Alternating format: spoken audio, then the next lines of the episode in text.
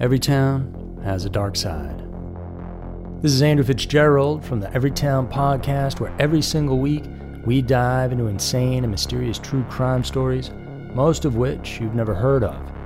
Stories like the bizarre disappearance of Tyler Davis in Columbus, Ohio, a 29 year old father trying to find his way back to his hotel when he disappeared and was never heard from again, and Elizabeth Shoaf from Lugoff, South Carolina, who was abducted from her driveway by a madman and taken to his underground bunker in the woods.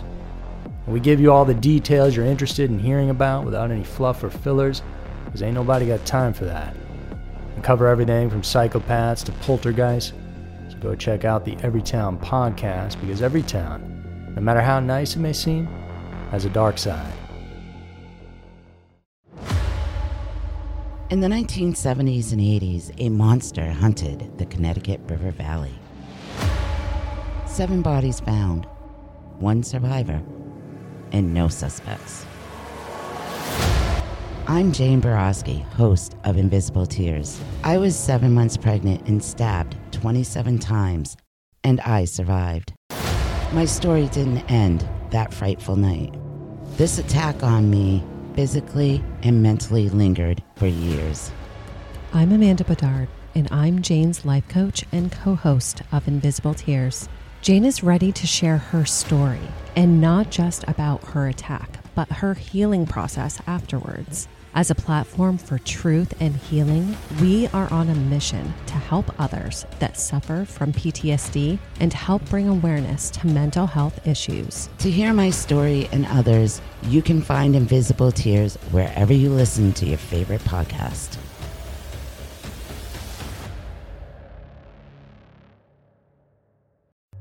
A stalker is an individual who feels like they're entitled to another person's attention and they can come into anyone's life in a variety of ways.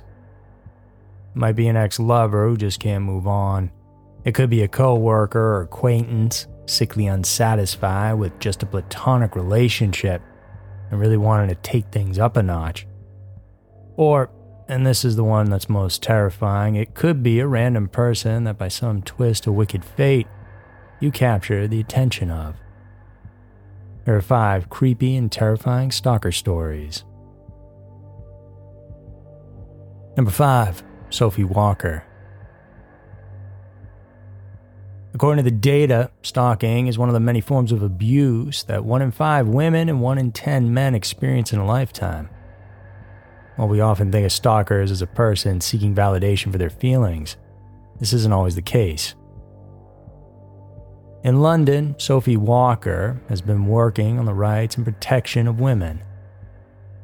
In 2015, she founded the Women's Equality Party, or WEP, and one of her advocacies was the registration of stalkers as grave criminal offenders, similar to that of a sexual predator. And this came to be when one of the WEP's supporters, famed singer Lily Allen, asked for help with regards to her horrifying stalking ordeal. The English singer had a very frightening experience of being harassed by a perpetrator for seven long years. It culminated when her stalker broke into her home, screaming at her while he carried a knife. Luckily, nothing terrible happened, and in light of these gruesome incidents, Walker, Allen, and the rest of the WEP were campaigning for authorities to take stalkers more seriously before more incidents like this could occur. And Sophia did get some support in her campaign, but not everyone agreed with her. And those who didn't like it further showed her more reason why, in fact, this legislation needed to be passed. Because in April of 2020, Walker found her car tires slashed. At first, she thought it was just some people venting out their disappointment over the nationwide COVID 19 lockdown, but then it happened again and this time the woman and her husband knew that they were being targeted. They contacted authorities and installed security cameras, but this didn't deter the attacker at all because a few days later, their family dinner was cut short when their back fence was lit on fire.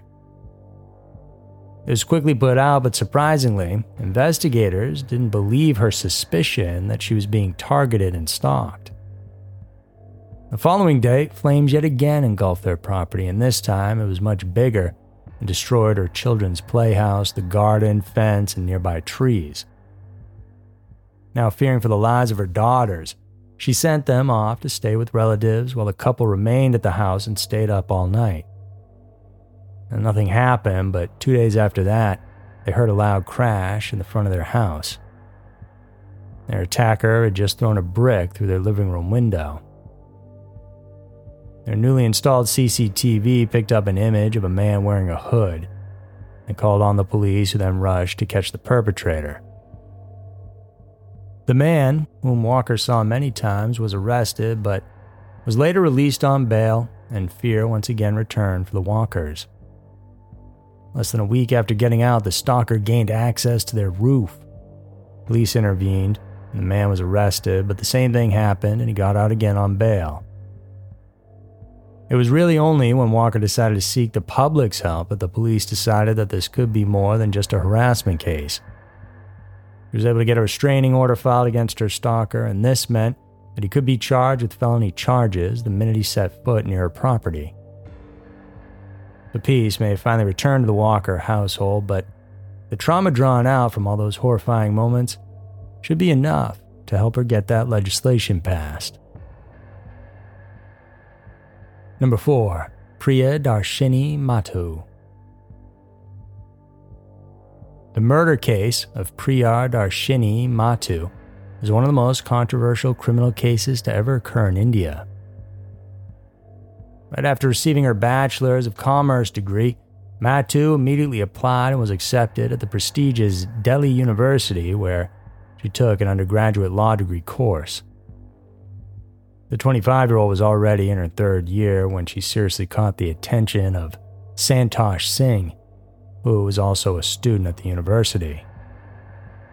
And Mr. Singh would try his luck, chatting her up and trying to take her out, but Mattoo always refused. But the smitten suitor didn't take too well to rejection at all. He slowly began stalking her, following her wherever she went. Now, this went on for the entire year of 1995, and it came to a point when the woman decided to formally file a complaint to police. Authorities did provide her with a personal security escort, but even then, this did not deter Singh.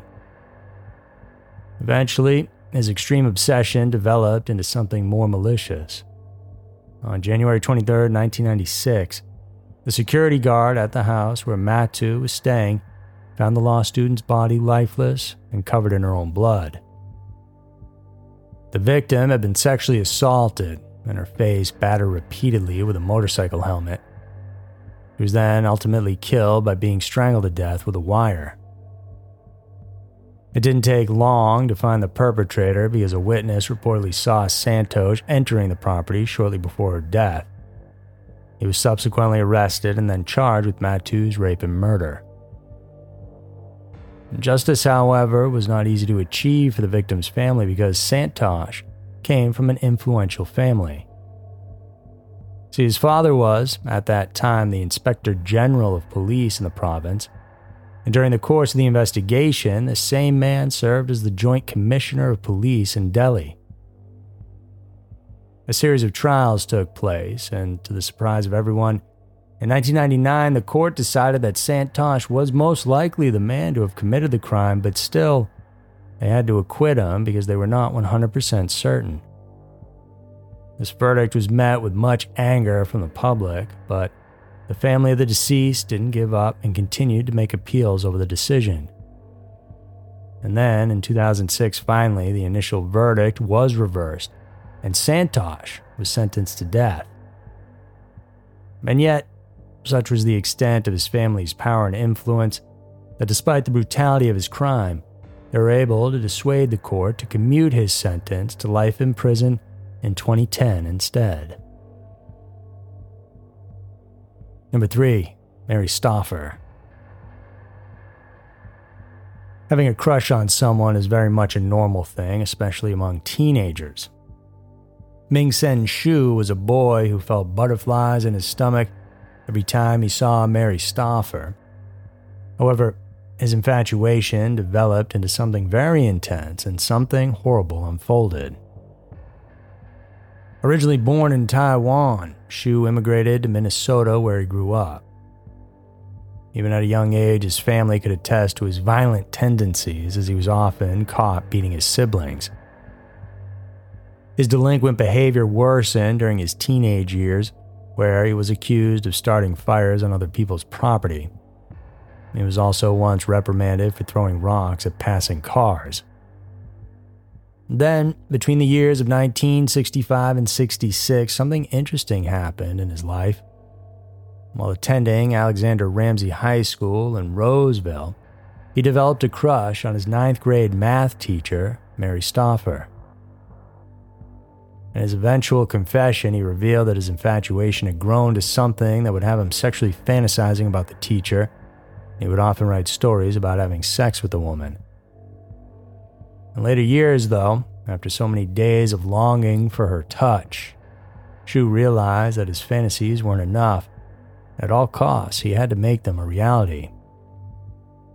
And so in 1975, long after he finished schooling, he went to a home in Duluth where he thought his ex teacher lived. He broke into that house, and confused and scared, he attempted to kidnap a person and held everyone else there captive. But because it was the wrong house and the wrong person, the young man eventually just walked away from the scene, and surprisingly, the crime was never reported. His target was actually in the Philippines at the time with her family.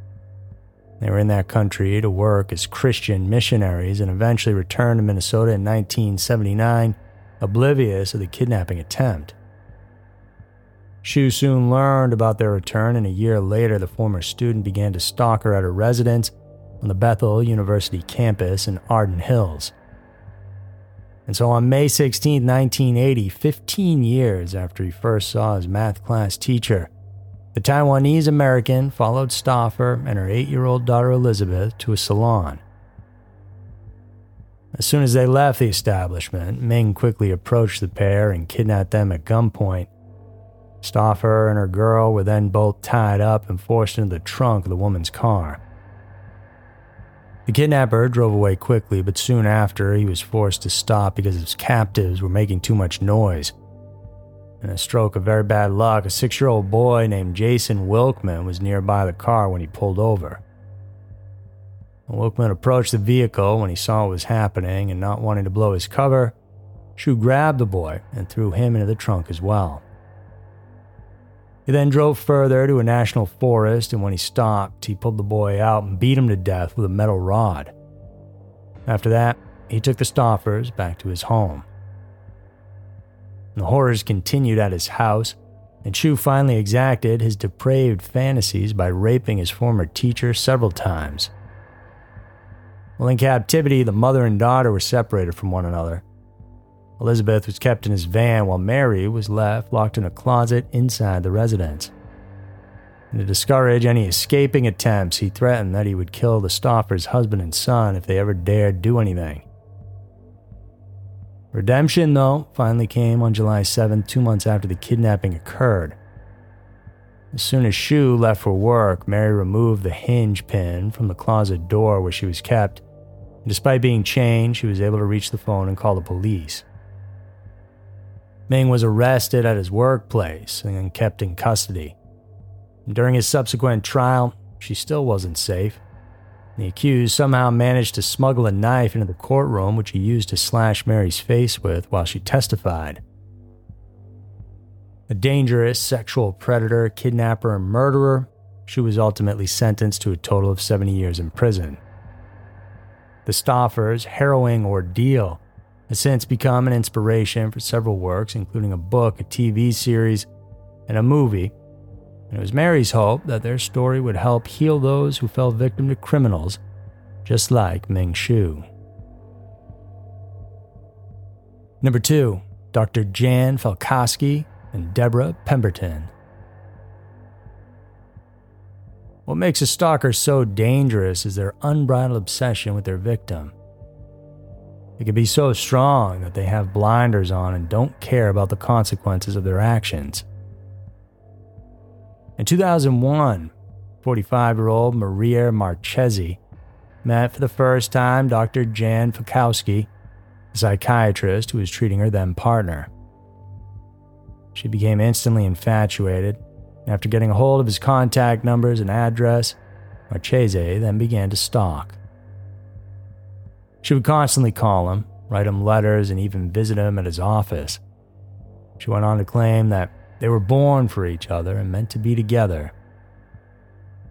Falkowski's relationship with his then fiancee, Deborah Pemberton, was severely affected as the stalker continued to terrorize the doctor. Aside from the incessant calls, texts, and emails, Marchese would also make death threats to Pemberton. As a result, the couple's wedding was called off in 2003. But the harassment certainly didn't end there, and after successfully ending Falkowski's relationship with Pemberton, Marchese's goal was to damage his name and reputation. And she did so by accusing the doctor of rape. Sometime during that year, the woman had stolen a condom from the man's trash, then spilled his semen on her panties, and for over a year, the psychiatrist lived under the suspicion from authorities. And then, five days before he was due for trial, his defense team was able to convince the court, finally, that he was framed. After everything that happened, his engagement broken, his profession ruined, and his name destroyed, Dr. Falkowski finally got the justice he deserved. In 2007, Marchese was sentenced to nine years in prison after she was found guilty of unleashing terror on the poor doctor's life. Number 1. Laurie Show. The story begins with two 16 year old best friends, Laurie Show and Lisa Lambert. The two were students at Conestoga Valley High School in Lancaster, Pennsylvania, but their friendship suffered a strain when Lambert became unreasonably jealous of Show because she thought that she was after her on and off again boyfriend, Lawrence Yunkin. Yunkin and Show dated for a little while when he and Lambert weren't together over one summer, but they fell off when the young man sexually assaulted her. He and Lisa got back together shortly after, and then she got pregnant with his child. Laurie, meanwhile, lost complete interest with this guy at this point, but still, the expectant teenager remained paranoid and jealous of her former friend. But Lambert decided to devote her time and energy into doing the only thing she could think of to remedy the situation, and that was to ruin Laurie's life. It started with her making obscene phone calls and openly threatening the victim whenever she was in public. Laurie's mother Hazel intervened and filed assault charges against Lisa, but it did little to stop the attacks. On December 21, 1991, Mrs. Show received a phone call from what appeared to be a guidance counselor, and she was asked to drop by at school for a meeting about her daughter. But all of that was fake, and really part of Lisa's plan to make sure Laurie would be home alone and vulnerable. After arriving at school and realizing she had no meeting with any guidance counselor, Hazel hurriedly went back home to check on her child, but nothing could have prepared the mother for what she was about to find. Inside, she discovered Laurie lying in a pool of blood, her throat slashed and her chest stabbed several times. In the midst of the commotion, the dying victim managed to utter her last words. Michelle did it. Michelle is Lisa's middle name. Lambert was immediately arrested along with a female accomplice named Tabitha the Buck. Yunkin, meanwhile, was also nabbed for dropping the two girls off at Show's house. The male suspect opted to testify against the two. Apparently, Buck was the one who slashed Laurie's throat, after that, she and Lisa took turns stabbing her. For his testimony, he received a lesser sentence while the girls received life without the possibility of parole. This tragic incident prompted Hazel Show to campaign for Pennsylvania's anti stalking laws. The law, which took effect in 1993, indicated that anyone accused of committing such a horrific act may face felony charges of the third degree. So that's going to do it today, guys. Hope you enjoyed the video. Please do subscribe, tell your friends about us, and I'll see you in the next one.